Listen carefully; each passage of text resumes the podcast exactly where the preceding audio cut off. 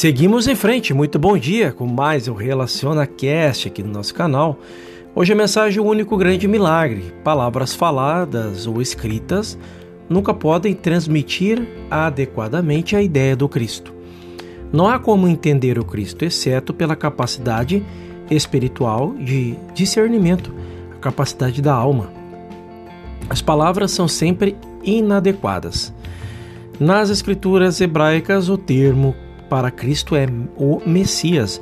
Os hebreus sempre esperavam pela vinda de um Messias, mas ninguém sabe se o, no início eles estavam esperando um homem ou se eles entenderam o termo Messias significando poder ou presença. Mas qualquer que fosse o conceito deles do Messias, eles sabiam que de sua função e que o, se poderia esperar dele. O Messias deveria lhe trazer liberdade. Isso poderia ser interpretado como liberdade política, uma vez que eram escravos políticos, ou como liberdade econômica, uma vez que estavam escravos da pobreza, ou como liberdade física ou moral, pois não há dúvida de que eles eram escravos das sensualidades e outras características geradas pela ou pelas condições em que se encontravam. Talvez pensasse que o Messias os libertaria de influências externas, ou podem ter entendido a palavra mais corretamente do que imaginávamos. Então, podem ter entendido o Messias como aquele que os liberta de si mesmo, da escravidão aos sentidos.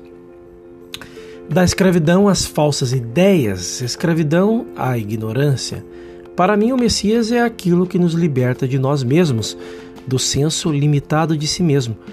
Nunca somos escravizados por alguém ou por qualquer condição, exceto pelo que criamos ou aceitamos por nós mesmos. Criamos nossas próprias condições de escravidão ou passivamente aceitamos tais condições sem perceber que existe dentro de nós aquilo que poderia nos libertar. Os hebreus, no entanto, chegaram ao ponto em que a expectativa deles era de um homem. Isaías fala desse homem como príncipe da paz, o poderoso conselheiro, alguém cujo nome seria termo é, chamado magnífico. Para um homem de iluminação como Isaías, pode bem ser que, embora usasse o termo entre aspas, homem ou ele, né? Ele realmente tivesse se referindo a uma presença espiritual, um poder, aquilo que permeia todo ser, aquilo que nunca é visto em, por si mesmo, mas que é sempre visto e ouvido pelos seus efeitos. O Messias significa Deus conosco, a presença de Deus, o Espírito de Deus. Mas quando é traduzido para o idioma grego, o Messias se torna seu Cristo o Messias em hebraico e aramaico, o Cristo em grego. Então, fechamos aqui mais um episódio do nosso RelacionaCast. Na nossa próxima mensagem falaremos sobre ela mesma, a mensagem e o, mensa e o mensageiro torna-se um. Até lá, faça um excepcional dia.